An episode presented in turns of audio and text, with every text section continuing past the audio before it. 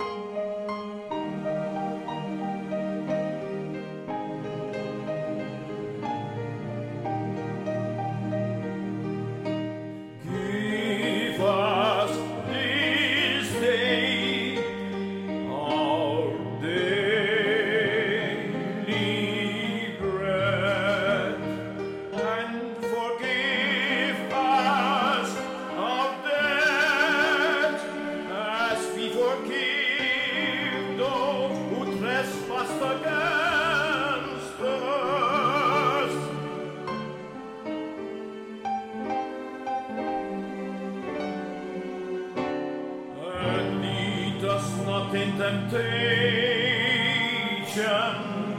but deliver us from evil.